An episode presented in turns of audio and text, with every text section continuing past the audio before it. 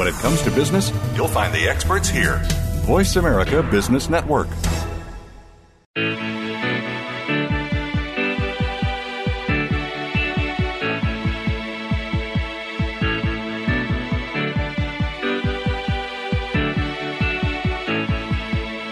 This hour of the Costa Report is brought to you by Dole Food Company, the world's leading producer and distributor of fresh fruits and vegetables. Welcome to the Costa Report. I'm Rebecca Costa, and thank you for joining me for another two hours of straight talk radio. Before we start the program today, let me take a moment to welcome members of our military who are joining us from remote locations around the world and also our many international listeners. Not only is the Costa Report broadcasting over affiliate stations throughout the United States, you can also catch us on Voice America, Apple iTunes, on the internet, and download episodes from our website at RebeccaCosta.com in fact, I can't think of a place on the planet where you can't get your weekly fix of the Costa Report. We have a once in a lifetime program for you today. Coming off the heels of a very divisive year of partisan politics, well, I felt it was important to invite an individual who can bring us together once again. My guest is often referred to as the greatest pilot of all time, but to those who have had the honor of knowing and serving with General Chuck Yeager, he stands for much more than that. He's a living example of American honor, courage, and tenacity.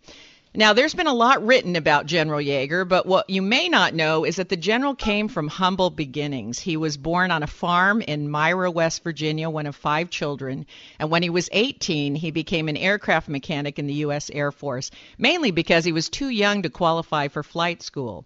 But a few months later, at the start of World War II, the age requirement was changed, and that, along with his exceptional 2010 eyesight, allowed Yeager to earn his wings from Luke Field in Arizona. From there, he trained as a fighter pilot in Nevada and later joined the 363rd Fighter Squadron. The rest is military history. Yeager proved to be one of the greatest pilots our military had experienced, breaking records such as shooting down five enemy aircraft in a single mission. But what many of you know General Yeager for is his historic record of breaking the sound barrier in the rocket powered Bell X 1 in October 1947, a story memorialized in the movie The Right Stuff. Yeager had broken two ribs while he was horseback riding the day before this historic flight. Uh, the fact is, he should have never climbed into that plane. He hid the injury from everyone. In fact, he was so worried that the news would get out that he went to see a veterinarian about the injury. You've heard me talk about the lost art of suffering in silence, and in my view, this is one of the characteristics that has solicited such respect from both sides of the aisle for General Yeager. But as the old saying goes, you cannot keep a good man down. This October, on the anniversary of breaking the sound barrier some 65 years later, he broke another record. At 89 years of age, he hopped into an F 14 and broke the sound barrier again. It's my privilege to welcome to the Costa Report a man who has proven time and time again that the most efficient leadership is to lead by example, General Chuck Yeager. Welcome to the program, General. Thank you, Rebecca. In uh, just a moment, we're going to be talking about your latest book, In the Cockpit with Chuck Yeager.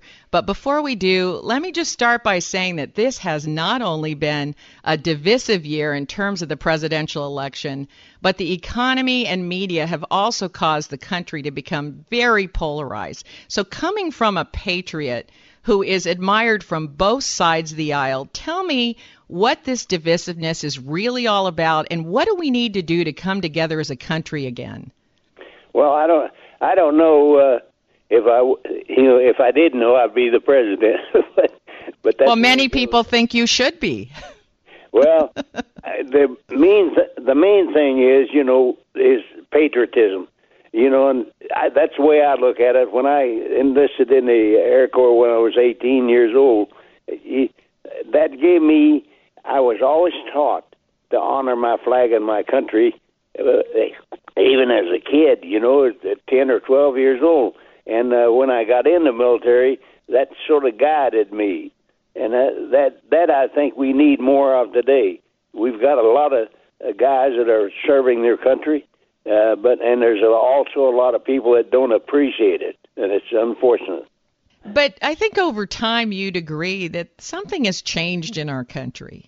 How can we redefine patriotism for people who maybe didn't go through World War II or Vietnam? How do we communicate that? Well, you almost have to start from the beginning, uh, and what I mean is you almost have to start in schools. Uh, just like I said, you know, I was taught to honor my flag and my country when I was about, you know, seven or eight years old, and uh, that that to me is the answer of getting people patriotic, and it, that's the biggest thing we can do. But we have a situation now where you can't even ask kids to say the Pledge of Allegiance in school. When I when I was in school, I, I don't know about you, but that's how we started our school day. Well, that is exactly right. And uh, who you who has a right to say that we can't do that?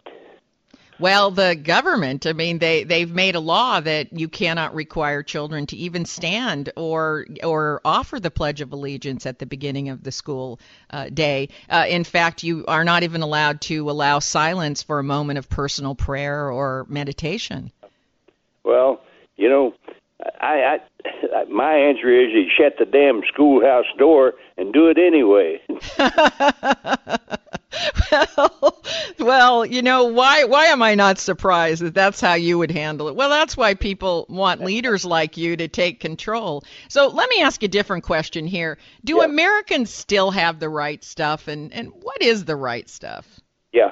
Well, basically, uh, that that's a good question, and, I, and I've I've been asked that a lot of times. I don't I don't know. I I can't describe the right stuff. It just means that you do what is right and do it do it all the time. And that's the way I, as I mentioned before, uh, it's really too bad that kids today aren't taught more about their flag and their country. And it's it's it's it's bad. I don't know how to correct it. Uh, I think uh, hopefully we've elected some officials that will. You know. Mhm. Mhm. But you do have some strong feelings that this all starts when you're young. That that's the thing.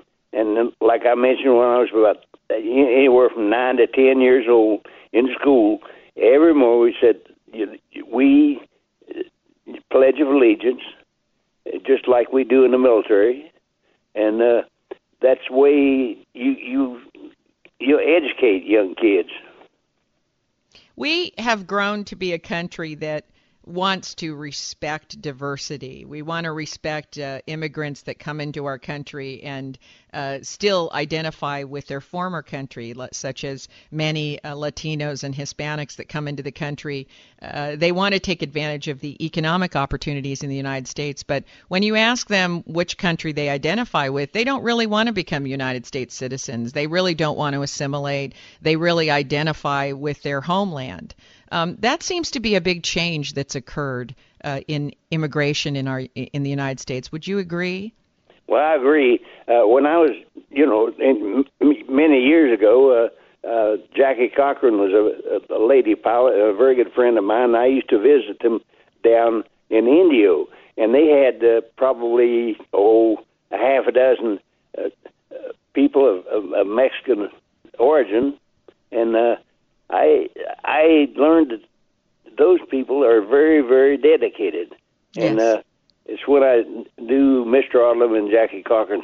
Uh, it it showed me that there's a way of, of accepting your environment when you you your work like the people that come from Mexico. They get dedicated. They do a good job, and uh, it's you know it just makes you feel good to work with them. Do you feel like we've gone too far in making it easy for them to maintain their own culture here? Well, I would say maintain your own culture because that that's the way you're raised. So you you don't see a problem with the fact that they would not want to learn English as their primary language or uh, find a pathway to citizenship. Well, if the the what you have to realize, and, and I've faced it many times, being straight, you know stationed in a foreign country like Germany and Pakistan and places like that. So I have to learn the language, and uh, it's not difficult. And uh, the Mexican people do very well, and uh, they be, they really begin to mix their home language with with the U.S. language, mm-hmm. and it it just takes them a while to get used to it. Okay, well, we have to take a short commercial break, and when we come back, we're going to talk about breaking the sound barrier twice in 65 years. You're listening to the Costa Report. There's no question that selling a home can be a tricky business when the economy is uneven. But here's a little bit of good news. Not only are financing options opening up, America's love affair with the Monterey Peninsula still continues. Homes that are priced and marketed right are moving. Hi, I'm Judy Profeta, owner broker of Alain Pinel Realtors in Carmel, where we're happy to report that inventories are coming down and homes are selling. So if you're getting ready to sell or listing your home, call Alain Pinel Realtors in Carmel at 831 622 1040 or stop by our offices on the corner of Ocean and Dolores or our main office on Junipero between 5th and 6th in downtown Carmel. Alain Pinel Realtors, serious brokers for serious sellers.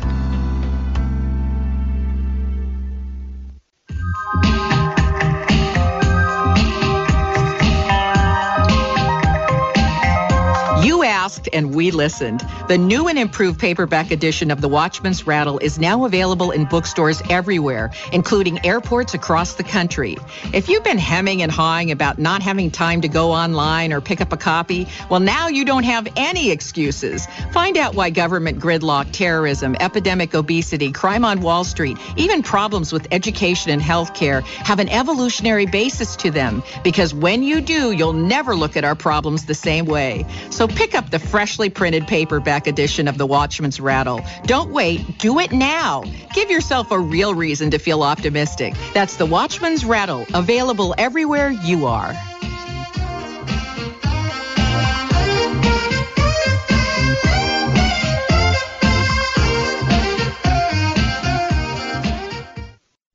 Join us at Severino's Bar and Grill for a Thanksgiving to remember. Preparing the finest fresh food to make your Thanksgiving complete. This tantalizing buffet starts at noon and goes till 6 p.m. and features juicy hand-carved turkey, honey glazed ham, Angus tri-tip, succulent leg of lamb, award-winning clam chowder, assorted salads, desserts, and much, much more. This delectable feast is priced at $32 for adults, 16 for children 10 and under, and children under the age of 4 are free. So book now. Call 831-688-8987.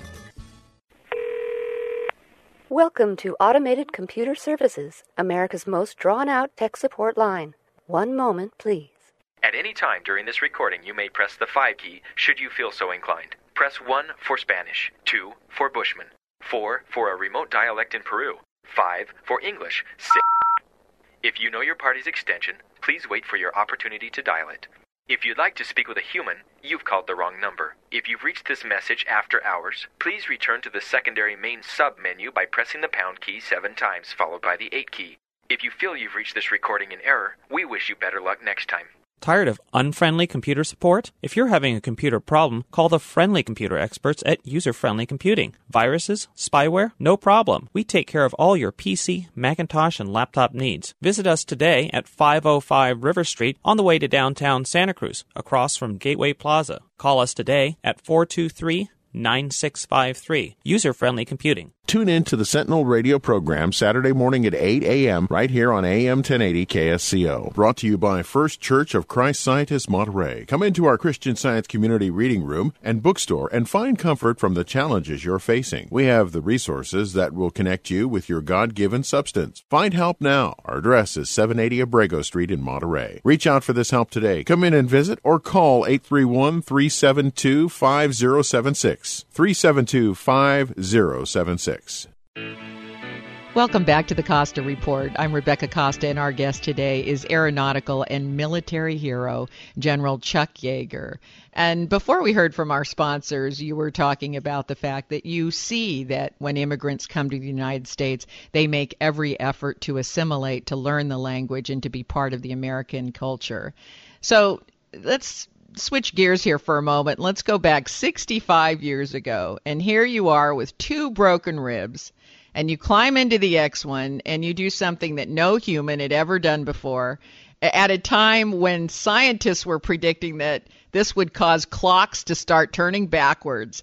And you obviously didn't let anyone know that you were in excruciating pain. So looking back, was that the right thing to do? Well, Well, sure, because I did it. You're talking to a stubborn, stubborn guy now. um, the main thing was uh, the only the only thing that was happening when I broke t- two ribs out riding horseback riding with with Glennis uh, at Jack at uh, Pancho Barnes's ranch over there. When when I we hit the gate and I, I flew off my horse and broke two ribs. Then the next day I got a hold of Jack Ridley and, and Jack, I said I was hurting pretty bad because Glennis took me to a, a veterinarian to set my ribs. I wouldn't go to the stupid Air Force doctor. Now, why did you not want to go to the Air Force doctor? They, they ground you.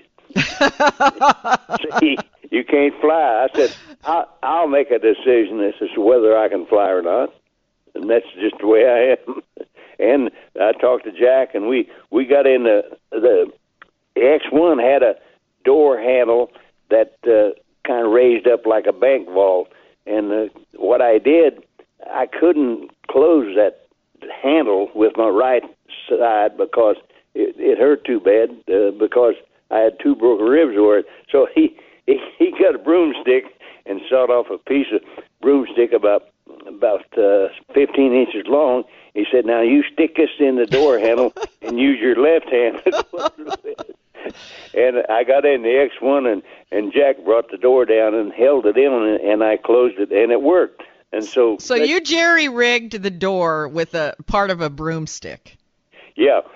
Yeah, well, that's that's the way it goes, you know. Well, you know, my my father started out as a pilot in the Air Force before he joined the CIA and, you know, looking back in hindsight, one of the things I discovered was how he and the pilots that he worked with, they have an insatiable desire to learn and also a tendency to minimize the danger they were facing. They never really talked about it. Actually, they were sort of matter of fact about it. And this was part of their culture. They just set danger aside and they were just interested in getting the job done. And it wasn't until many years later that I realized that this is what allowed them to accomplish great things. So, would you say that's true about you, General? Uh, I get the feeling that you have a tendency to just set the danger aside and, and you're more focused on getting the job done. Yeah, and uh, there's a little bit of stubbornness in me, too. and, uh, if, you know, the, they make rules, like we used to say, they make rules to be broken. So, that's that's how when I uh, was flying combat missions uh, in the in the Mustang against the Germans, uh, I I had the advantage over a lot of the other pilots in the squadron, and that was I had uh, visual acuity that was that was outstanding. I had 20 tenths in each eye, and I could spot the enemy, uh, you know, you know, another 10 or 15 miles before the rest of the pilots could, and that gave me a big advantage. And that that that's a you know it's just lucky to have things like that. Absolutely. You were born with a tremendous visual advantage, particularly for the profession that you elected to go into. Uh, how much of that focus and that visual acuity do you think had to do with, as a youngster, hunting or doing things that really required your uh, your vision? Well, visual acuity uh, is more or less hereditary. Mm-hmm. Like my mom, when she was 94 years old, pick up a newspaper and read it without glasses, mm-hmm. and uh, that's just one of those things. It's hereditary, and uh, I still have 2015s in each eye, so I'm lucky, and I don't wear glasses. So. And uh, that's you know that's hereditary. Talk to me a little bit about the culture of pilots when you know you, when you were serving in the military. They're they're their own breed of people, aren't they? Well, sure, they're a little bit proud. Uh, I the main thing is, you know, you you have like a visual acuity that is outstanding. Now, what does that do? That gives you the ability to spot an enemy aircraft, you know, 25 or 30 miles away, and then you can set yourself up in a tactical advantage and and clobber him. Mm-hmm. Today, of course, with radar and uh, and uh, all of the the help we have in in airplanes like the F-15, we are still. Yeah, I think you made a mistake earlier in our conversation you mentioned of F 14. Mm-hmm. I was flying an F 15. Oh, you were in an F 15, is that right? F 14 is a Navy fighter. but right. I'll give you, I'll forgive you for that. well, I shouldn't make any mistakes with any generals. In fact, they they warned me. They said, "Listen, you know, you're going to be talking to a general. You better get your facts right." So uh, it's very interesting that uh, among the pilots that you were mentioning, the physical acuity was really important. Now with all the uh, electronics and and uh, drones and things that we have, how important is that today? It's still good because radar will tell you what's out there. Uh, you know what what is it, and uh, your visual acuity will say it's an enemy or you know a friendly. It's it's it's it's important, and uh, I really, you know, even flying today, uh, I still have the ability of looking at things that other guys would love to see.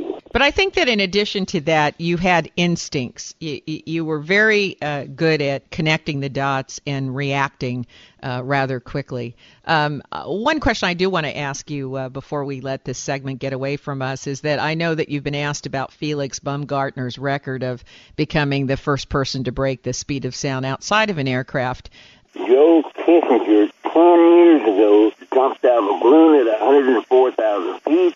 This guy did nothing that hasn't already been done. I knew about Joe Kittinger, and I and I read recently that you were interviewed, and uh, you had brought up Kittinger, the fact that uh, he had attempted the same uh, phenomena as well, and I was kind of happy that you had given a nod to Joe Kittinger because I think a lot of people had forgotten about him. That's exactly right, and he didn't attempt; he did it. You mm-hmm. know.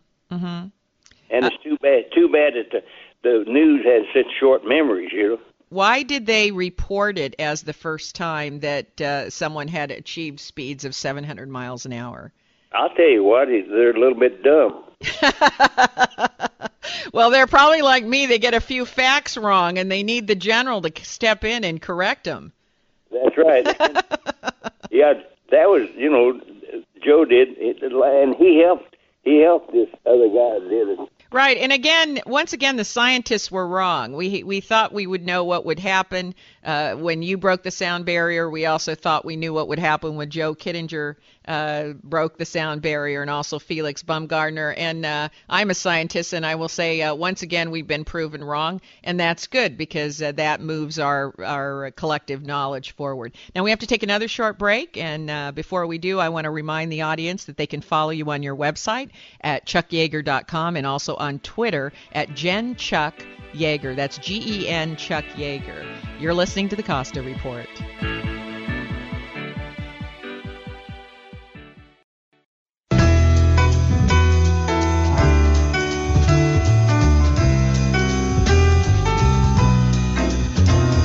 Hi, I'm Rebecca Costa, and I'm here to tell you about a family that has been producing old school premium wines in California for longer than I have been on the radio. They started small with only one goal to produce limited lots that rival the best wines in the world, and they have never drifted from that goal. So this holiday, take my word for it and check out Caraccioli's premium Brut, Brut Rosé, Pinot Noir, and Chardonnay. They make a welcomed gift. And if you're near their tasting room in downtown Carmel, stop by and sample the wines the Caraccioli family has been perfecting for generations. That's Caraccioli Cellars. Don't forget that name because these are wines that you're going to be hearing a lot more about. And from the Caraccioli family to you, have a happy and safe holiday.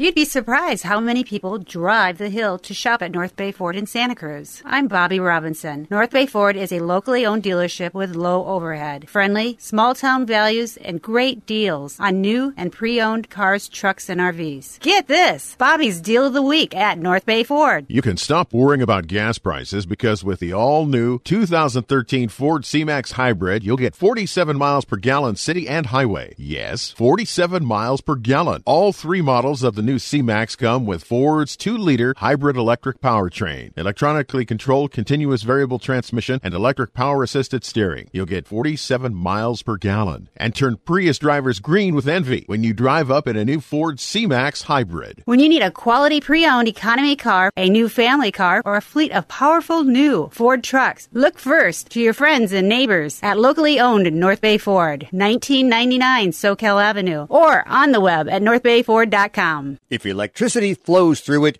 you can save a lot of money by doing it yourself with the help of the experts at Santa Cruz Electronics. Hello, Charlie Friedman here. Listen to the things your friends and neighbors are doing for themselves with the help of Santa Cruz Electronics. Xbox 360 repair, solar energy kits, musical Tesla coil, video output for my home media center, building a new server, repairing a student radio station, more RAM and a sound card, DSL line, network printing, scanning, and faxing for dentists, replacing antivirus on 12 machines, wireless network for court reporter agency, diagnosing sound card problem, building a 5 kilowatt amplifier, ham radio antenna. If electricity flows through it, you can save a lot of money by doing it yourself with the help of the experts at Santa Cruz Electronics, voted best electronics store two years running. Call Santa Cruz Electronics today at 831-479-5444 or visit at 2808 Soquel Avenue in Santa Cruz. Do it yourself and save money with the help of Santa Cruz Electronics got me drinking some mmm, pollen bears. Mmm. Mmm. Tastes better than Tang. Bear with me, I'm slow up. Mmm, refreshing cool. Hey, want some? FlowerPowerDrink.com. All together now. FlowerPowerDrink.com. Mm. Yummy. Every Saturday at 12 noon, listen to Perspectives, the radio program that brings you a variety of topics. Good afternoon. You've tuned in to the Perspectives radio show. My name is Donald Davidson. I'm your host, and joining me will be Dr. David Biles, our regular guest host every second and third Saturday of the month. Join us for the next Perspectives. 12 noon to 1 o'clock every Saturday on KSCO.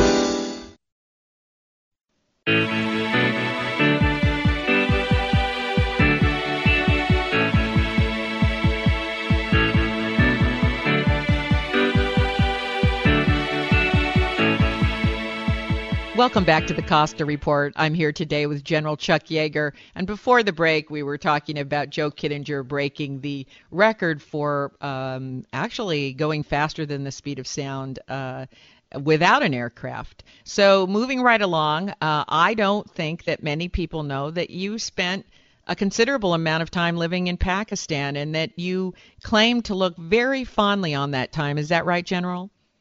Yes, I was transferred down there from Germany uh, primarily, I was the only American pilot with the with the Pakistan Air Force, and I was sent there to fly with them because I had flown all of the airplanes that they were using to fight the Indians, and I also had flown all of the Indian airplanes that they were using to fight the Pakistan. And it was interesting. They were some of the best pilots I think I've ever flown with, and uh, it was interesting. I I enjoyed hunting. I enjoyed the people and uh, the country. It, you know, when you can take off in a F-86 and fly up uh, the K2 at 32,000 feet and sit there and look up look up at a mountain, that's really flying.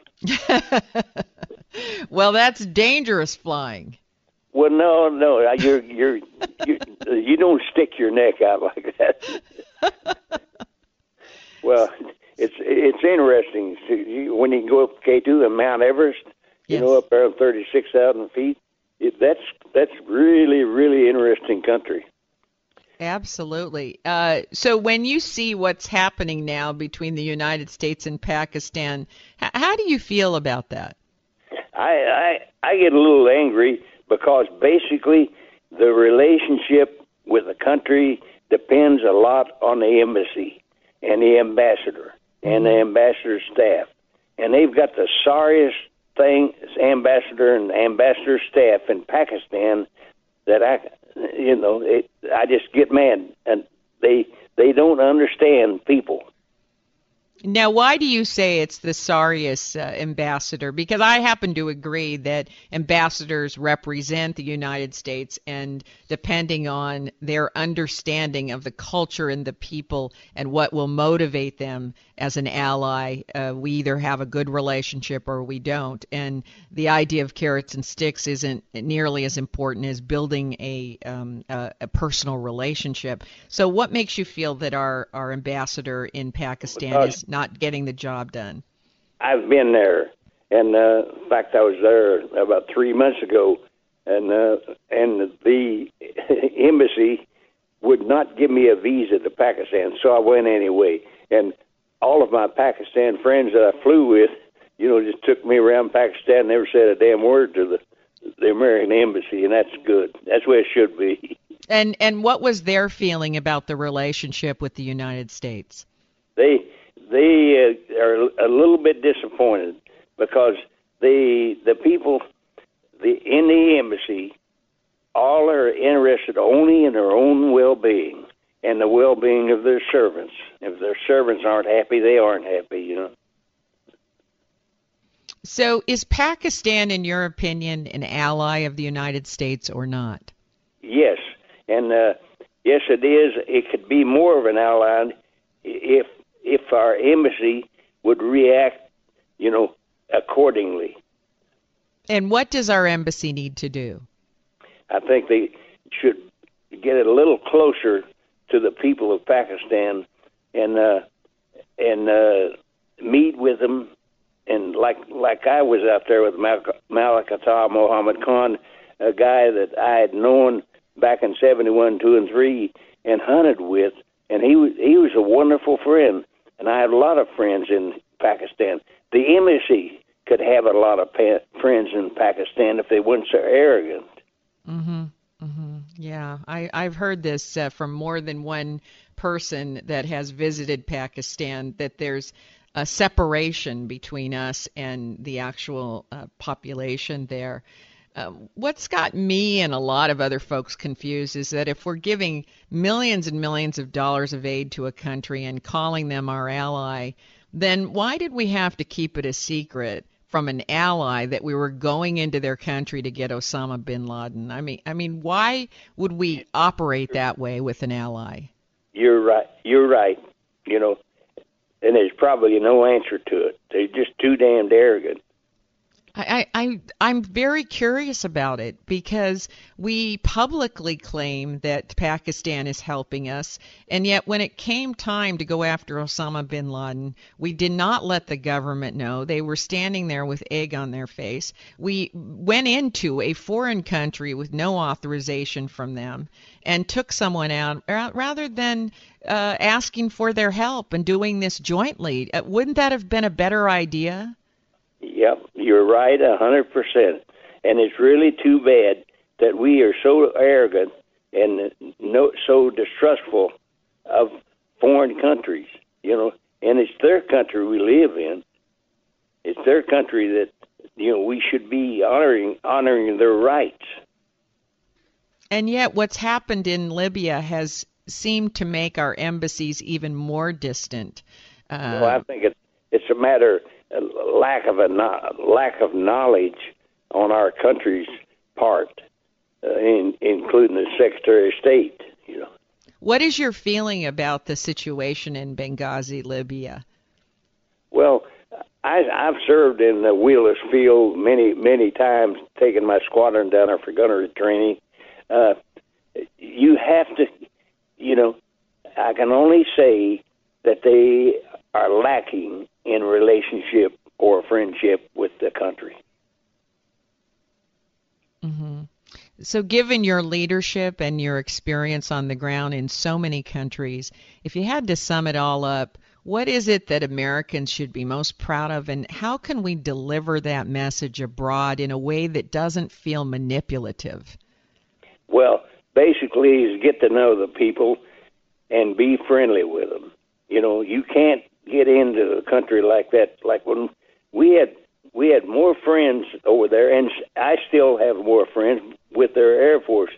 Most of them are retired now, the Air Marshals, and uh, but they they were the like as I mentioned, really good pilots. And I I, I thought I looked at it as an honor to serve with them, and uh, they were decimating the Indians pretty bad. Mm-hmm. Mm-hmm. Yes, you're you're one of those breeds that really, when you go into another country, you show such respect for their talents and their culture. Having grown up in Japan after the war, I I lived there for 15 years. There was a case where after the war, we seemed to build a very strong ally and strong relationship. We did something different there than we do now. Yep and I don't know what it is. Well, basically, it's drawing back in within your shell and not becoming friendly with your host. You know, when you're in a country, you're there as a guest, just like we are there as a guest in Pakistan, and you should honor that being a guest. But we don't treat it like we're a guest. well, you said it. I didn't. Yeah, yeah, I know, I know, and it's it creates a problem. We we feel like we're there um, to I I don't really know. We're I guess we feel like we're there to tell them how they should run their country. That's probably so. And how wrong can you get, huh? And then we wonder why they're they're not friendly toward us and you know we can't we can't seem to get any traction. So i i wonder what these ambassadors you say they need to go make friends. Maybe, maybe they're too afraid. I, i'm not really sure. Well i don't you know i i haven't got all the answers but the one thing that i noticed those people that got along with the pakistans when i was there uh, including myself was because i honored you know who they were and what they stood for. And uh, I, w- I was sent there to fly with their Air Force to assist them in the war with India, and they appreciated that. Yes, they did. Uh, now we have to take our last break. Back with General Chuck Yeager. You're listening to the Costa Report.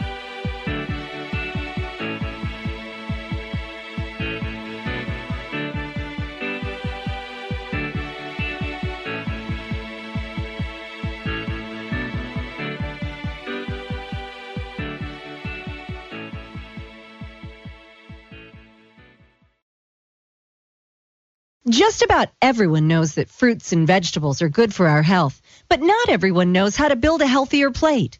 Hi, I'm Amy Tobin, a cookbook author and culinary expert. For each meal, nutrition experts recommend filling half of your plate with fruits and veggies. Whether it's fresh berries with your breakfast cereal, a wrap filled with your favorite roasted vegetables for lunch, or a medley of crunchy veggies for a pre dinner nibble, Dole provides the freshest and highest quality produce available. When you load up on all the nutritional good stuff, you give your meal an instant boost of color, flavor, and texture, plus vitamins and minerals and fiber everything your body needs to succeed. For nutritional inspiration and to learn more about Dole's fresh, whole, and cut vegetables and a full line of berries, visit Dole.com. With Dole as your partner in health, the possibilities are endless. Visit Dole.com. The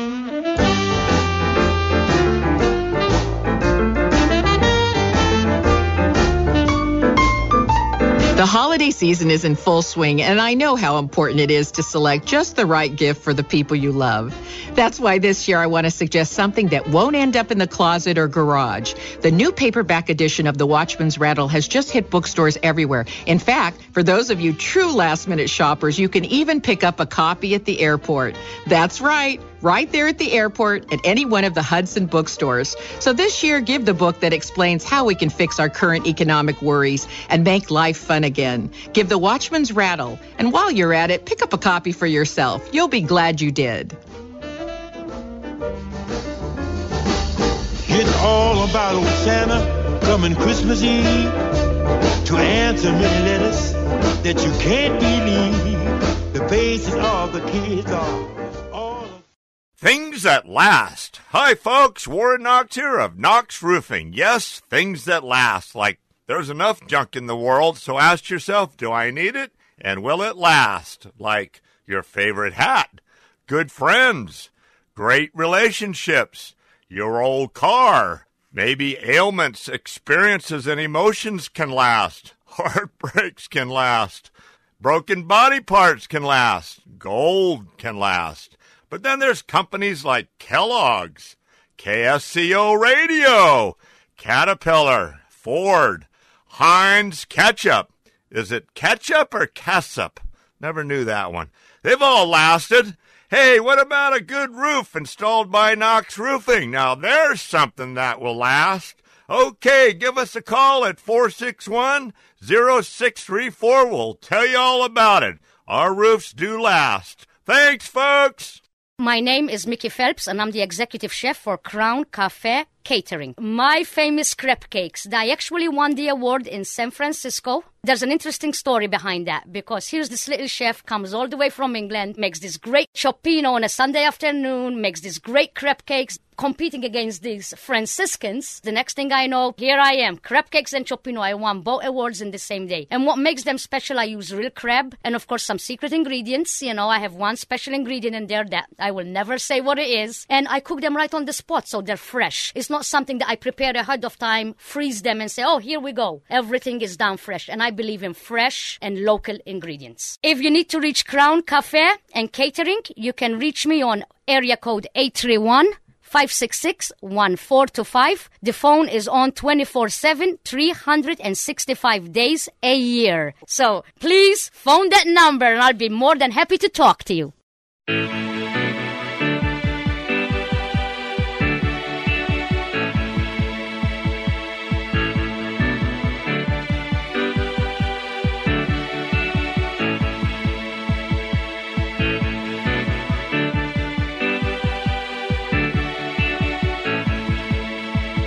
Welcome back to the Costa Report. Our guest today is American Patriot General Chuck Yeager. You talk a lot about your different experiences going all the way back from young childhood to uh, to breaking the sound barrier. Now, I believe that in the past you've talked about being a life learner and having an insatiable thirst for knowledge. Can you speak to that for a moment? Yeah, you, you're right. Uh, when all the time that I was growing up, uh, I remember I went into the first grade as a you know six year old kid, and uh, they thought I was a pretty bright little kid, so they skipped the second grade grade and put me in the third grade, and uh, I didn't. Uh, I I didn't uh, live up to their expectations, and when I actually got uh, into the fifth grade and discovered girls, then I started making F's. so I had to change my attitude. Now, General, is it fair to blame girls for that?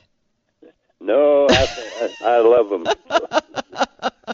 or I did then. I don't know. Girls take the rap for a lot of things. I'm not sure we need to take the rap for your poor grades. You sure? You're right about that. well, I I'm, I had other interests. I love to hunt. I love to fish. I spent all of my spare time in the woods and uh, in working with nature. And uh, I I owned a rifle, 22 rifle, when I was six years old, and I used to hunt squirrels and rabbits and bring the meat home for for mom to cook. And uh, that that actually was my young life. And I would imagine that that taught you a great deal of self sufficiency and and built your confidence as a young man. Yes, yes, it did. And uh, you know, you mentioned uh, capability. I was just gifted with, as I mentioned, as we t- discussed before, with eyesight, coordination, but uh, enough foresight to you know watch out and not kill myself, but and in progress, you know, make progress, just like breaking a sound barrier. I, you know, they'd been fooling around for a long time and uh, civilian pilots have been flying the X-1.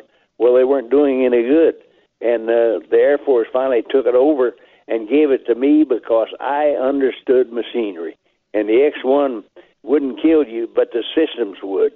So you had to be very careful.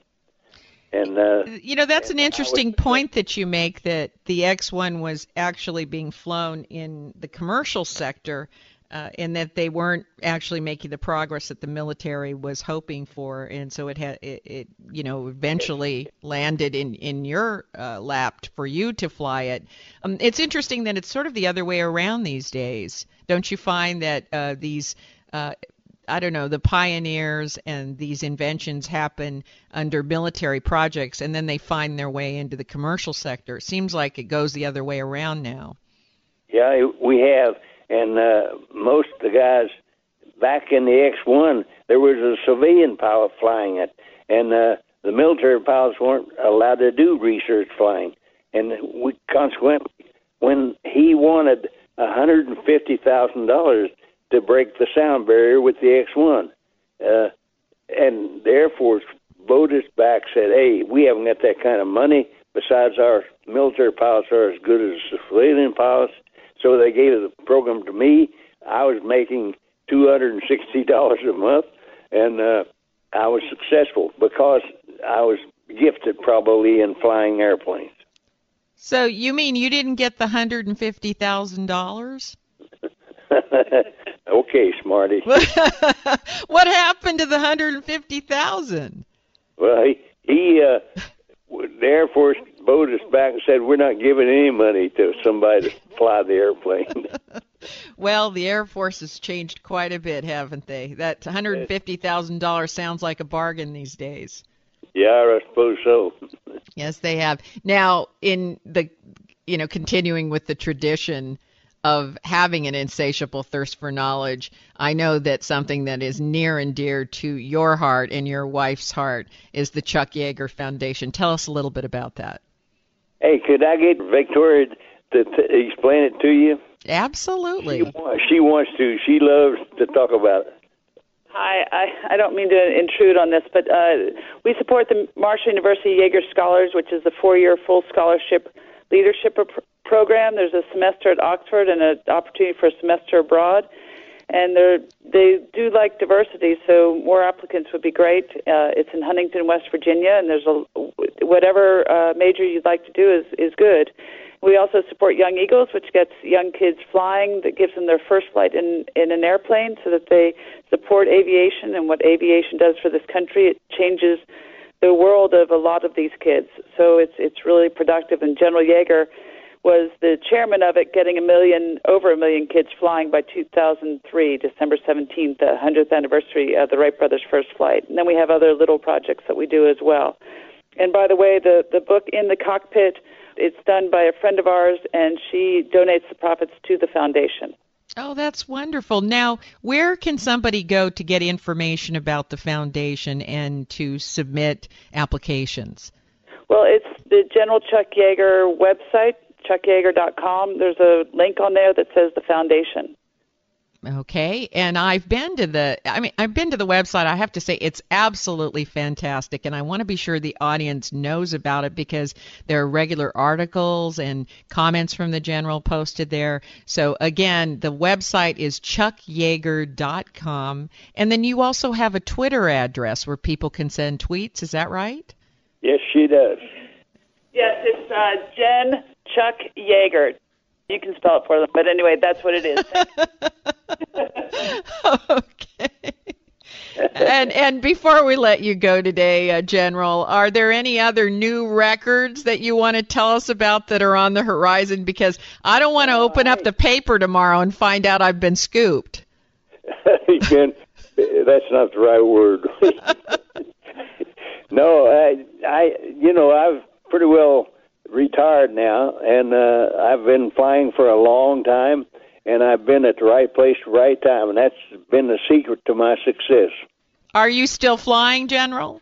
Oh yeah, I. In fact, uh, celebrating the anniversary of breaking the sound barrier, it was a little bit of a story. I I was aimed to go. I broke the sound barrier at Edwards Air Force Base, but I like F-15s, so Edwards didn't have any F-15s. They had F-16s and 18s and things like that. So I called Nellis Air Force Base, a fighter weapons school, and said, "Could I borrow one of your F-15s?" they said, "Sure." So I went over there and borrowed the airplane and flew over to Edwards and made a sonic boom and took the airplane back. you did.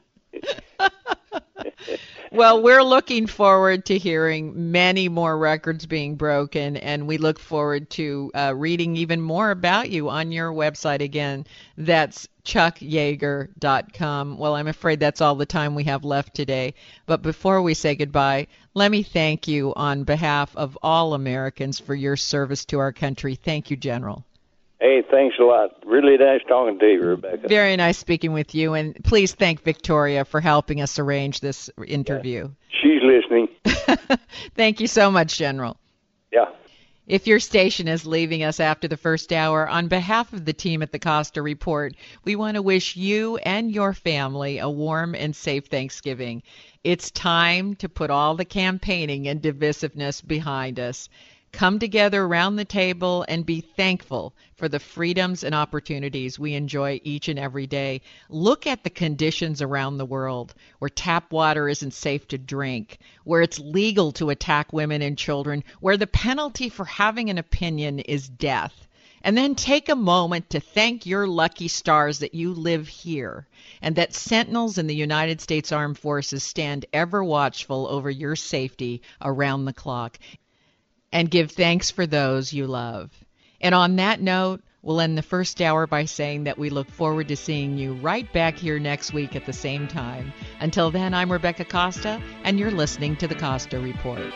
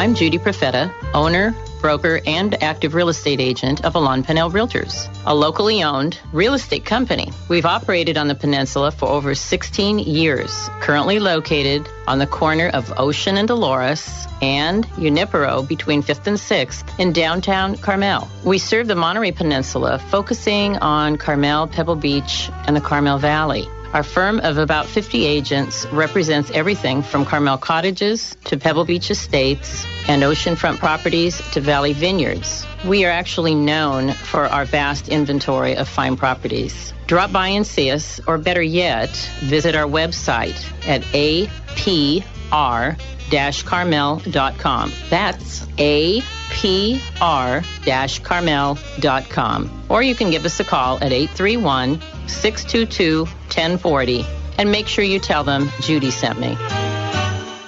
Coast Paper and Supply has been family owned and operated since 1948. They have a wide array of products available, including brand name and eco friendly cleaning supplies, paper goods, and compostable plates, cups, and cutlery. Whether your needs are for business or home, Coast Paper and Supply's friendly and reliable staff have what you're looking for. They even accommodate special orders. You can find them at 151 Josephine on River Street in Santa Cruz. Monday through Friday from 8 a.m. to 4.30 or call at 831-423-3350. Coast Paper and Supply is a proud member of Think Local First. Michael Olson's third law of the food chain cheap food isn't. They make food cheap by taking the food out of it and by making taxpayers subsidize its costs. Thus, the cheap food they promise is really the expensive food they deliver. To find true value, tune in KSCO Saturday at 9 a.m. as the Food Chain Radio Show tracks down the real deal of food. If you have a comment about the third law of the food chain, tell me, Michael Olson, all about it at metrofarm.com. Now, see you all on KSCO Saturday 9 a.m. for some What's Eating What Radio on the food chain. What day was that? From San Jose to Salinas, Red Hot News Talk, AM 1080 KSCO Santa Cruz.